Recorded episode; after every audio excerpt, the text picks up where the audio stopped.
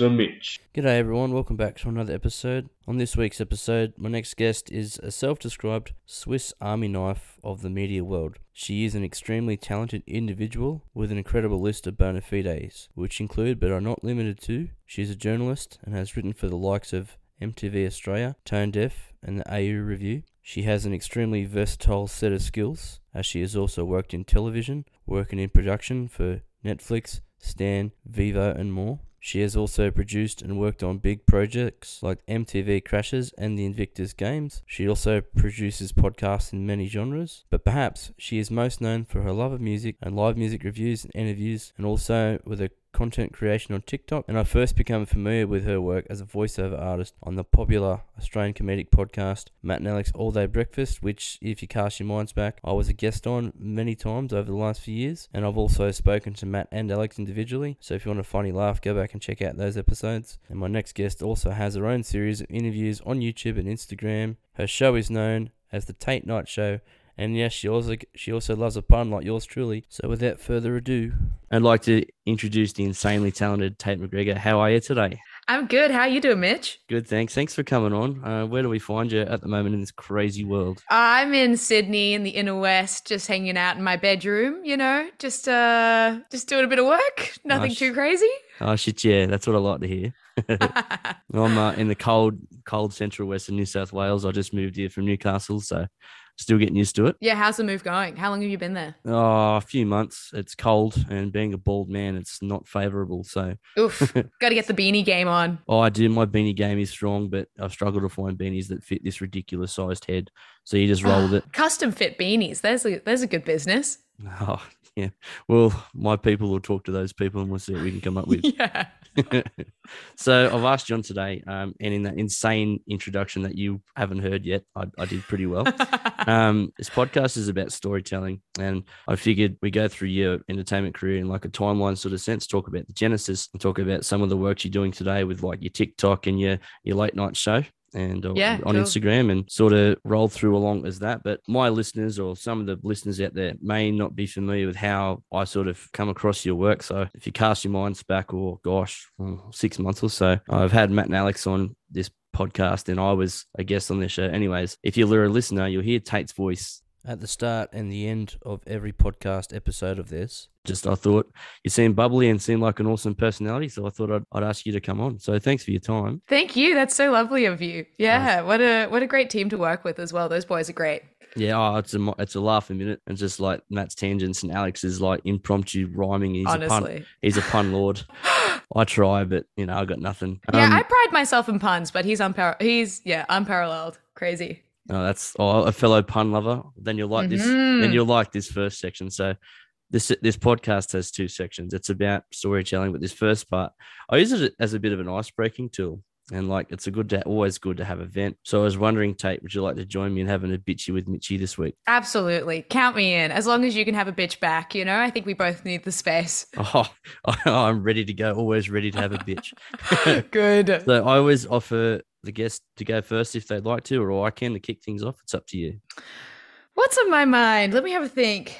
I think the most immediate thing is that um, I was meant to get a, a, parcel delivered today, and it said it was delivered. So I went outside to my um, letterbox, and there was one of those slips where it's like you missed the delivery, and I was like, "Well, that's impossible. I was home." And then they're like, "Go pick it up at this post office," but it's not the one that's closest to me. It's like one that's a bit more of a trek.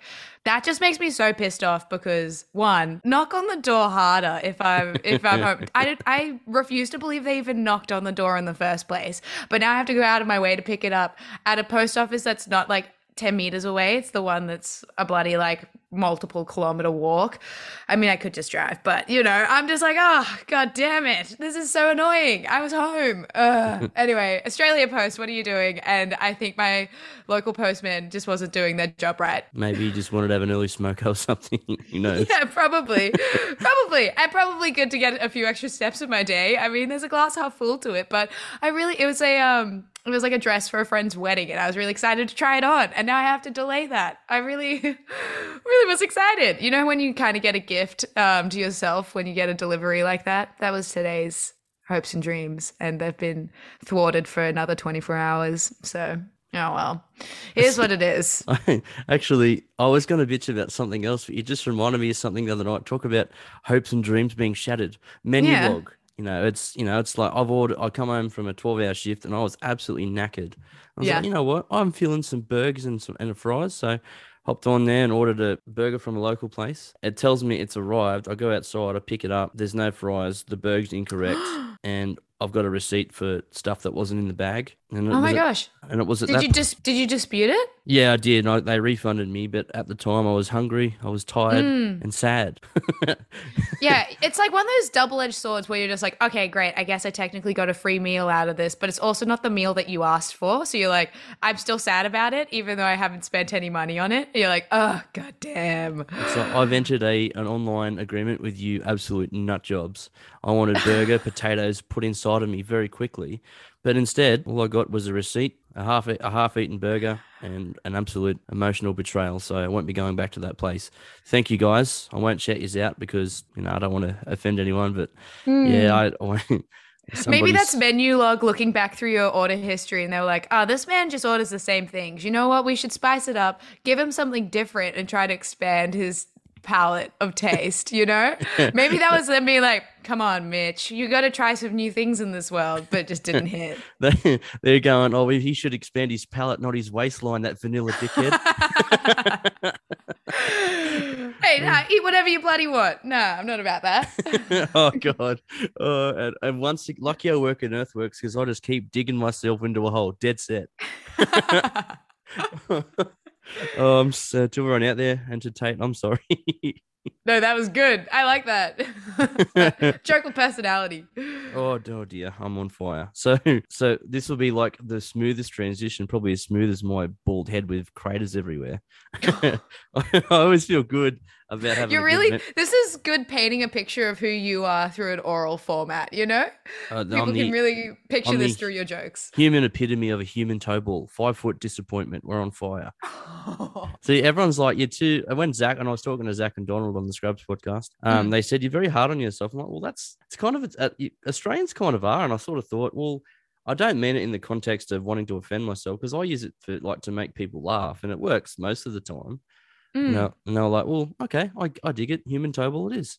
And uh, Yeah, but self-deprecating humor, do you find that there is a part of you that has like cuz isn't there that saying that every joke has a piece of truth in it? Like do you find it ever messes with your mental health if you have that constant like negative inner monologue? I've been really working hard recently of just being like if I have negative thoughts be like, "No, step out of it" because it obviously translates into your real life self, right? Like the subconscious into the conscious mind. hundred percent, yeah. I'm intrigued. Like, if self deprecating humor is your bag, do you still have, like, you know, you still bloody rate yourself, you know? I do. I look in the mirror. It's reflection perfection every time. So Yeah, that's what we like to hear. Good, good, well, good. it's like, yeah, well, I suffer from mental health. I'm sure with a lot of people out there. Mhm, And, mhm. and, you know, as I say often, when when the subject comes up, guys, if you're out there, if you need help, feel free to to reach out or to a friend or to somewhere free like the Black Dog Institute or Lifeline or Beyond Blue or even in the inbox. I'll happily have a conversation with anyone. But yeah, like you raised Yeah. a good point and 100%, yeah, it's a real thing. And I'm glad you actually brought it up. So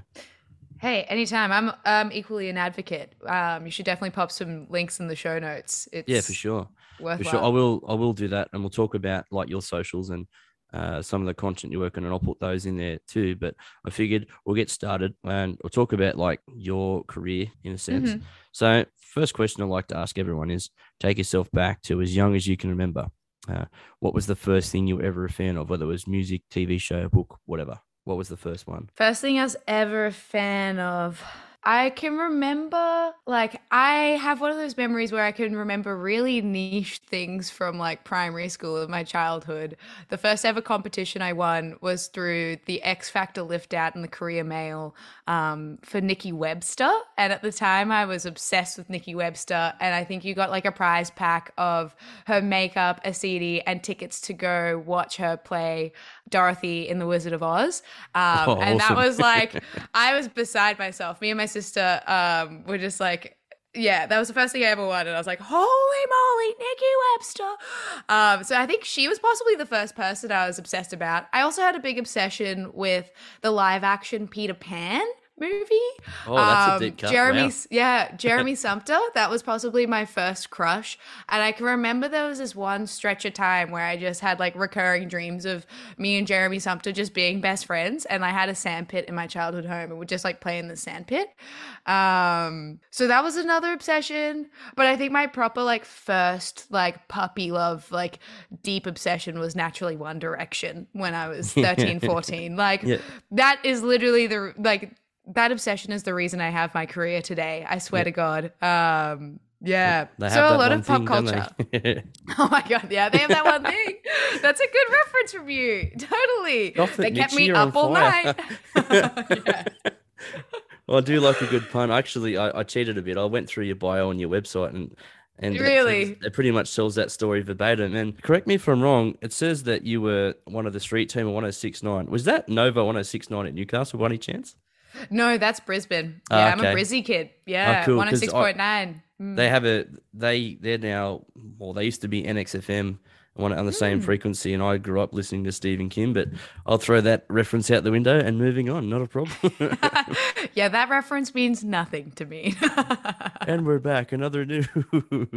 So, and also going through your profile, and if anyone is a listener or knows of your work, you know they would know that you're extremely prolific, and your list of bona fides is quite impressive, actually. Ah, so, some of the uh, achievements are included, but not li- but not limited to. Certainly, so you're a journalist. Obviously, you're Mm-hmm. a voiceover artist, as mentioned. You're a presenter. You're a producer, and uh, I quote from the website: "You're a Swiss Army knife of the media world, and you have an absolute love of music and artists that are in the are in the industry." I've been lucky enough to interview some of my favorite musicians as well. But um, I wanted to ask you, firstly, what was it like writing for the likes of MTV and the AGU project and more? Like your time in journalism, and how was how did you find that whilst you were? Yeah, great question. Journalism's a tough game, but it's enjoyable once you can crack it. Um, so I studied journalism at university, and I was like, I was such a crap uni student, not in sense of grades, but that I just never showed up. I would schedule all of my tutorials into one afternoon so that way I could go out and freelance and work and kind of build up the portfolio while I was studying.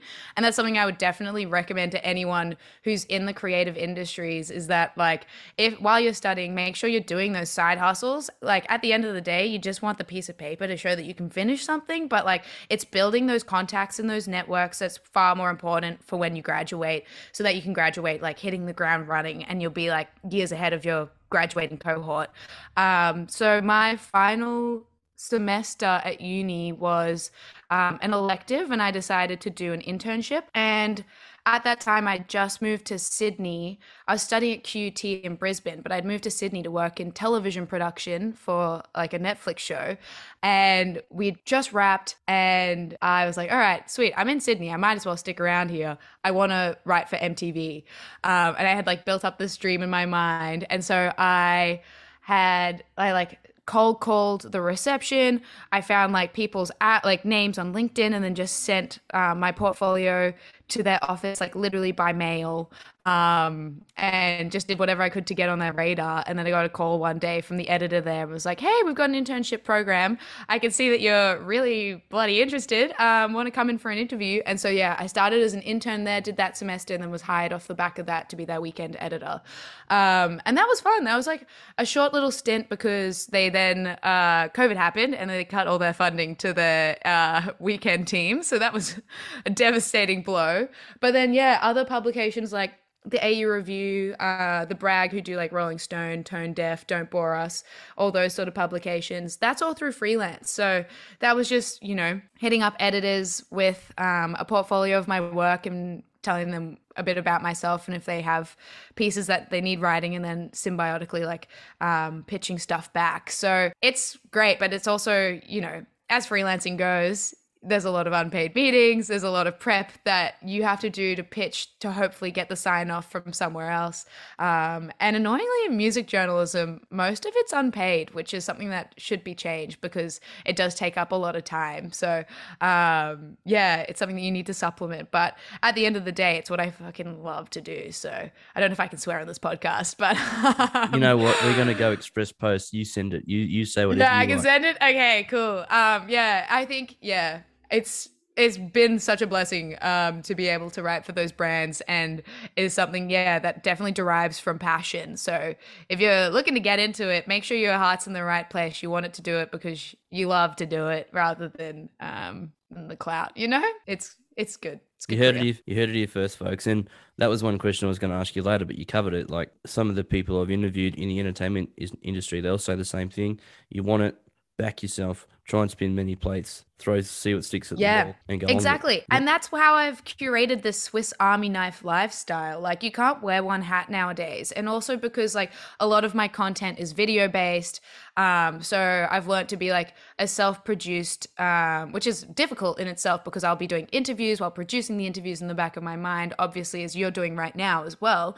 Um, but that has got gotten me work as a producer for other talent.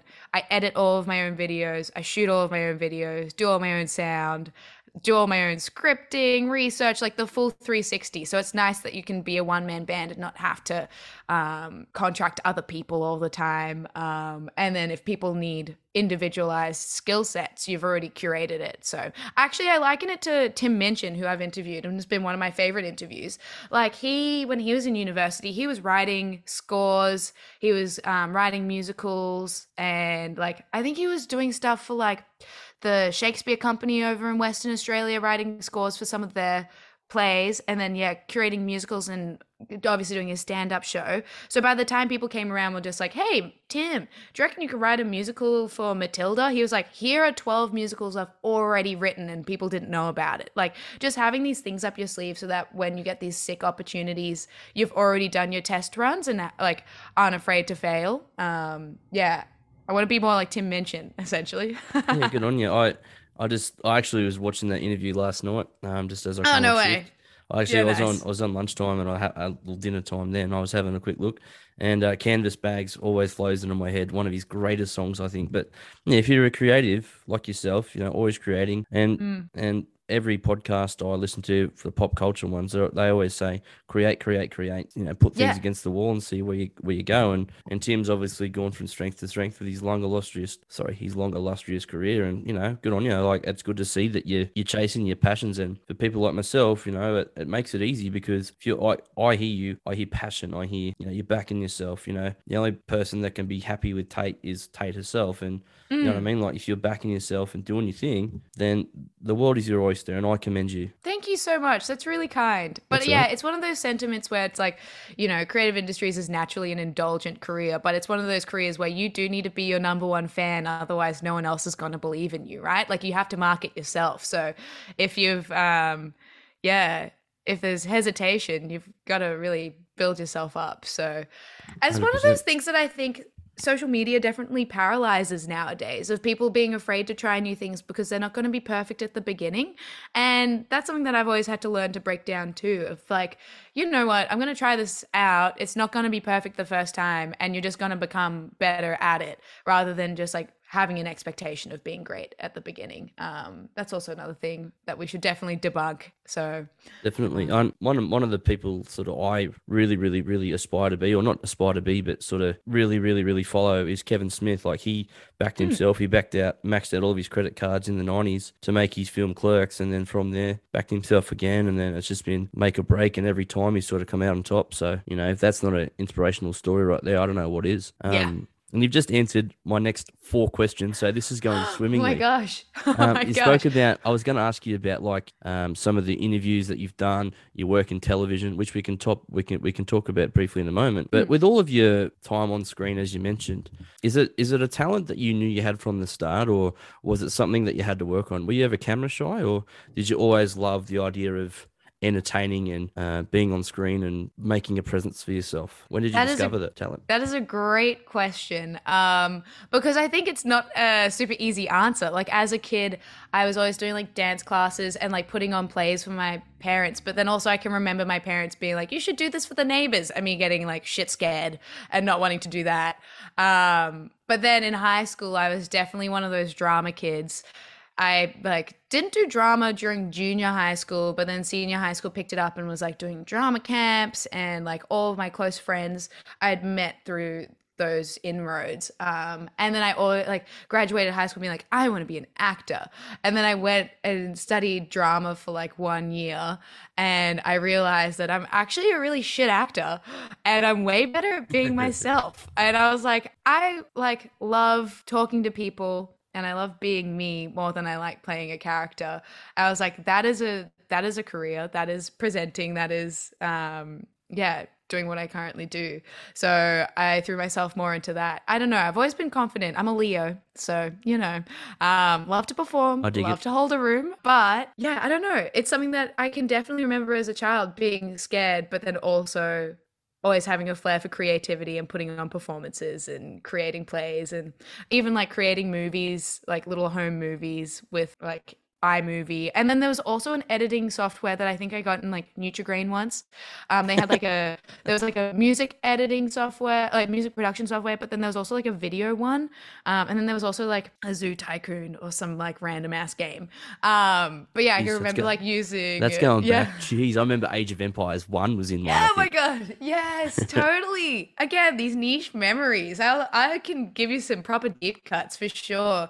Um, I'm all for it. yeah, but I think I've always had that flair for creativity and storytelling. So Yep. yeah. Well, that's why that's why I do this podcast because it's about storytelling. Mm, like I just come on, crack a few puns, you know, and try and make it as easy for the guest. And I used to play, I still play video games now, but what I get, what I obsess with is, you know, like what's what's considered like canon. Like I love stories. Like I'll watch the Lord of the Rings movies and then read the book and then want to know more about the lore. So then I'll start deep diving on like uh, Lord the get into the full world. Yeah. yeah, and like I one, I'm a nerd. I'm okay with it. And two, I think it's important to have fandoms to have that escapism and that nostalgic Mm. feeling makes me feel like when I'm a kid again, and th- that's that's not a bad thing. Like I can take that positive mindset out into the world, crack shitty puns, and carry on like an absolute pleb. Then I'm all for it. totally. But adults should learn to like um capture that playfulness. Like as a child, we learn to have that inner child, that play like there's quite literally a drama term of um you just go and play, you know? And I think we need to do more to curate that because you're right there are so many people who lose that spark when they get older and I love bringing that spark back to people and I can see that you obviously do the same and it's something that I think we should normalize. Normalize nerds, normalize the inner child. Yeah, preaching it, preaching to the choir. Oh, I, you know what? You're speaking my language. Stop, dropping, roll, Tate. You're on fire.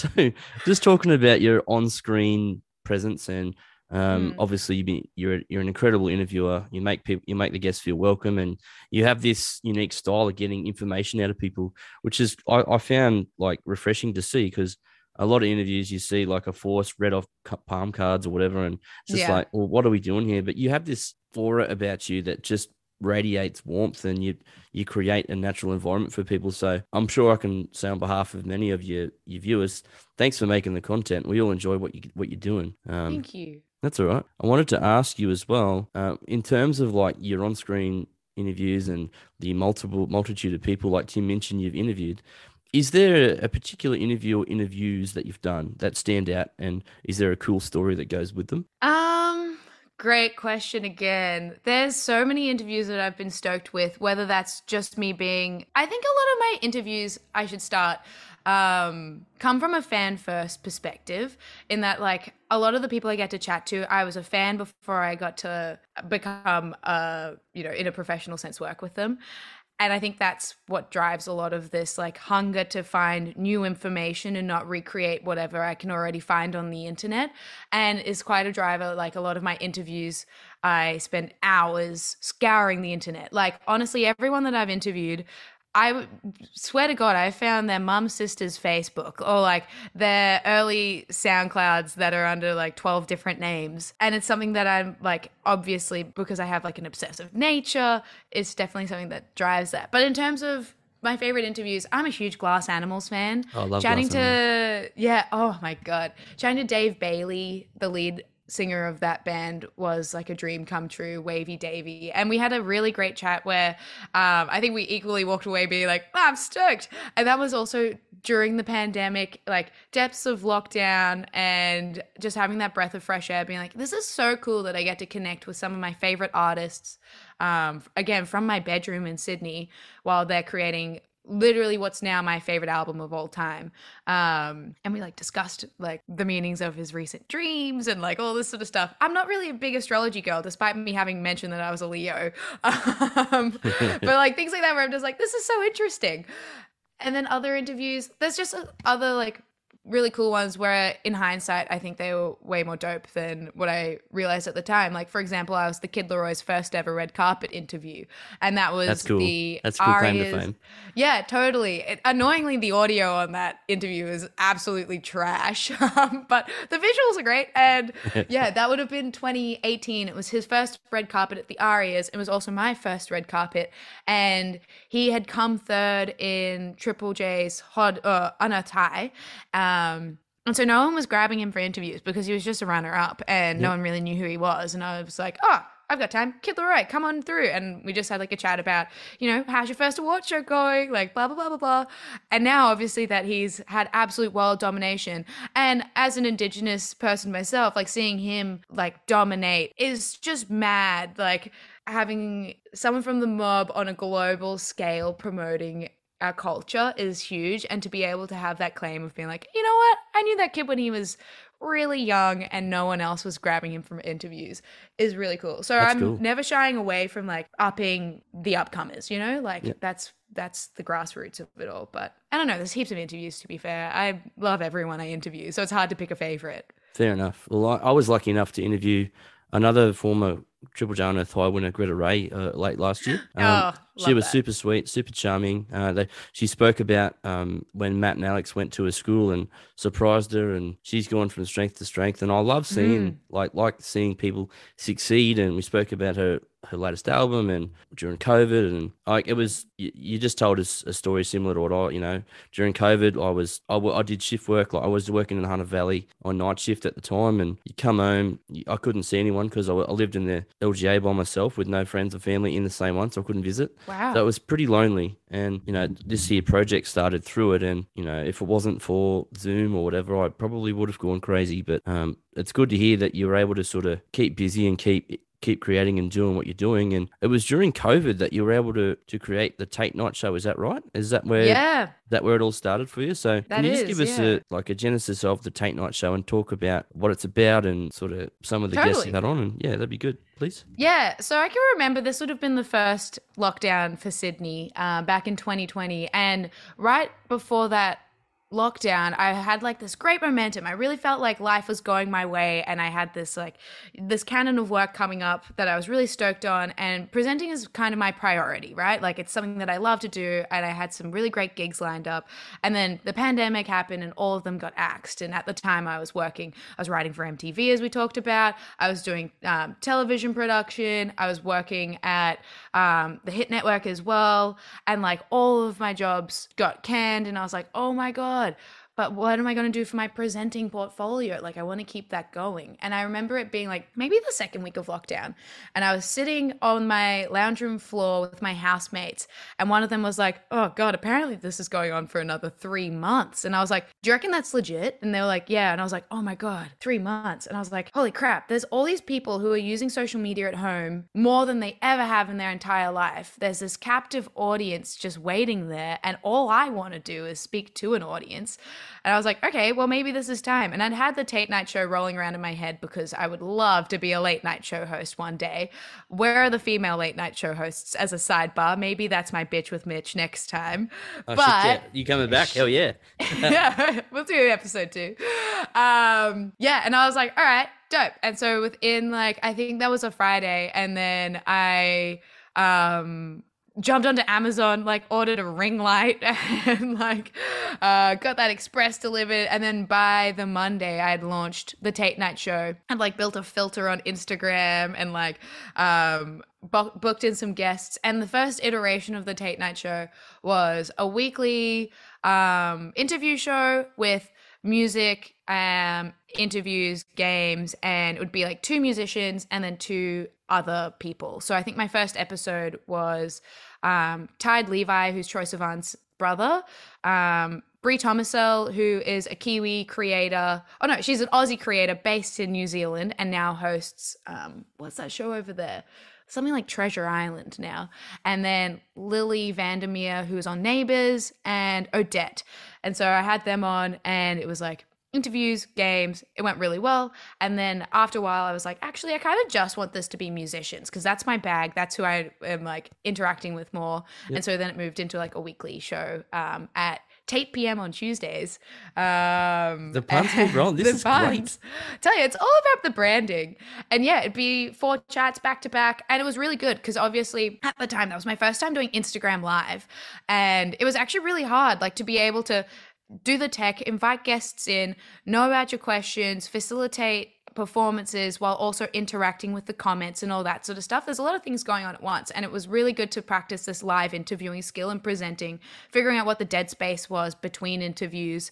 It was hectic, but it was such a great learning curve because I was doing initially it was like four interviews back to back every week i'd be doing heaps of prep in in the lead up and then yeah and then a live show and it, it built out to the season finale. I think I had like Kate Miller Heidke and like Nina Geraci and stuff.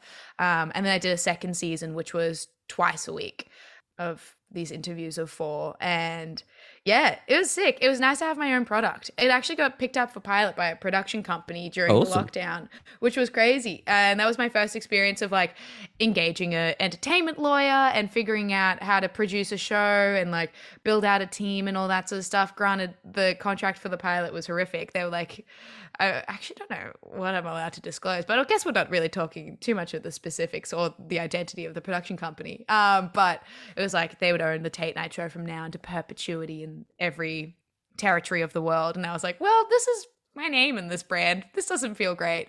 Um, so yeah, definitely left that one to die. But anyway, if anyone wants to workshop the Tait Night Show with me, happy to scale it up, looking to.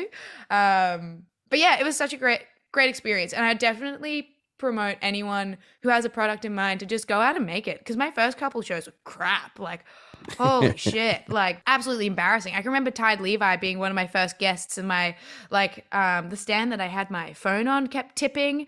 And then, like, his audio cut out for some reason. And he was just like, My whole family's at home watching this right now. And I was like, Oh my God, Troye Sivan's watching this right now. I was like, Oh God. I was like, And I'm so bad. Anyway, I was stressed. But um luckily we're mates. So I was like, this is good.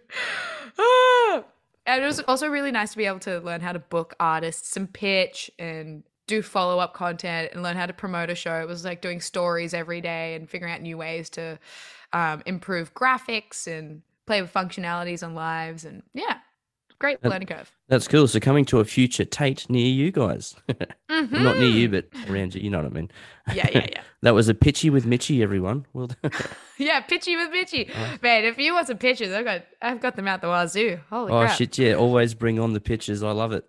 So, so I will include links to your socials underneath, including your Insta and stuff. And also, just before we hit the record button, you actually mentioned you're working on a project coming up. Tell us about that. Totally. Yeah. So I'm playing with a new concept called Date with Tait, which is another thing that I've been ruminating on for years. And it's one of those things where I'm like, God, just get out and create it. What are you doing?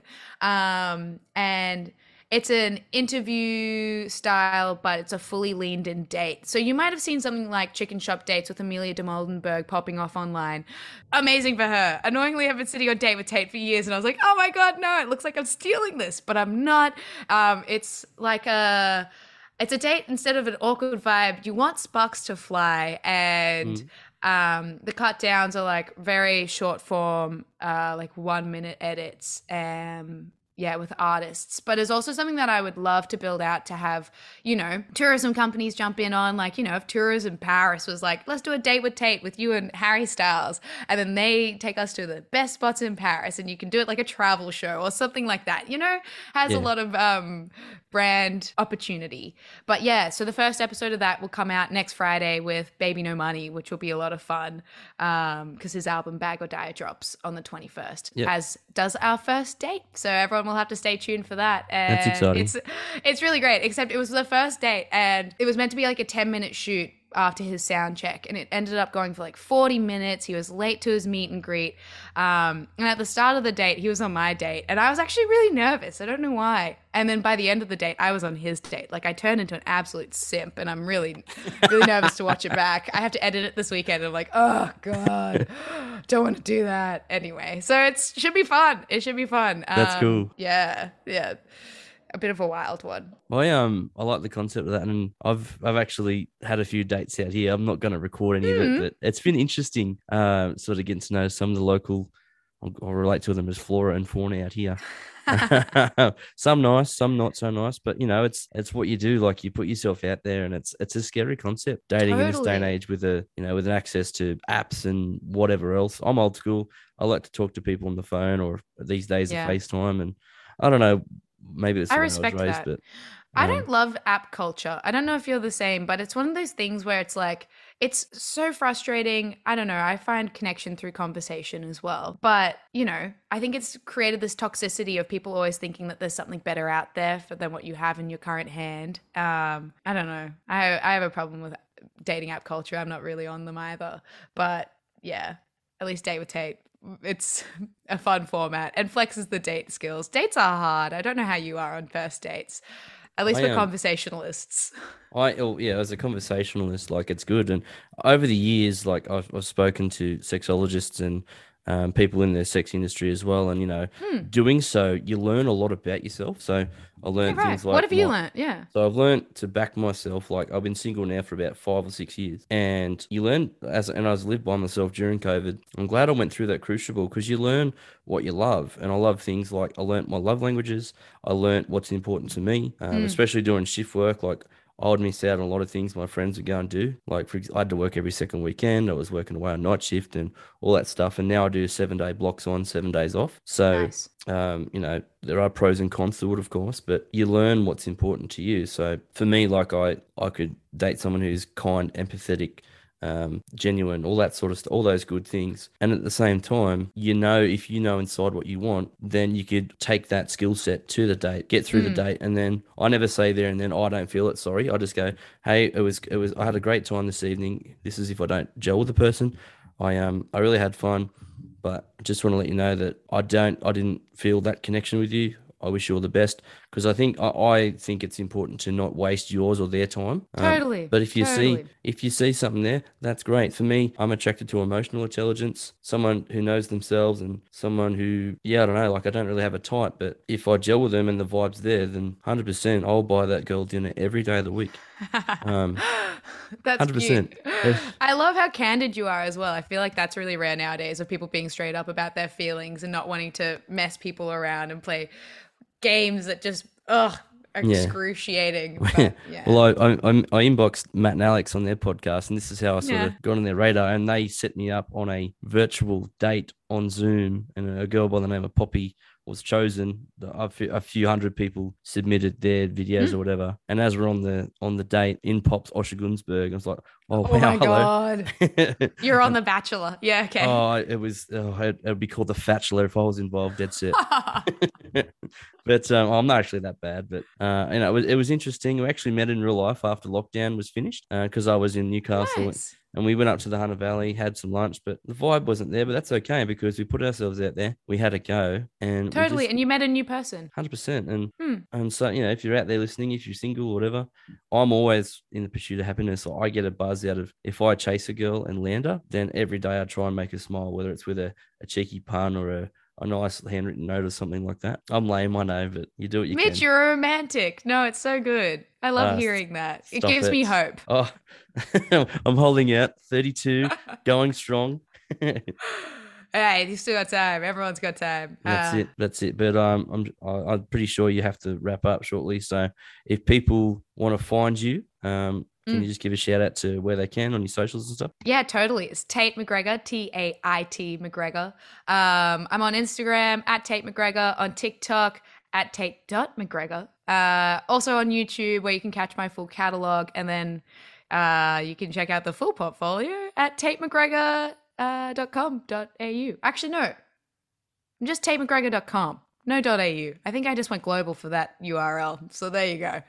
Yeah, stalk me everywhere. Essentially, just Google my name. It'll come up. That's that just means that you've got aspirations to go global, and I, for one, Oh, you bet. You bet. I'll, I will. I'm, I'm on the launch platform. I'm ready to send it into orbit. You got this. Thanks, Mitch. I'll make sure to quote you as an early supporter. Back in the day, I spoke of some bald gold miner who had a heart of gold as well. There you go. There's the Yeah, title. totally. There's the title of my autobiography. yes.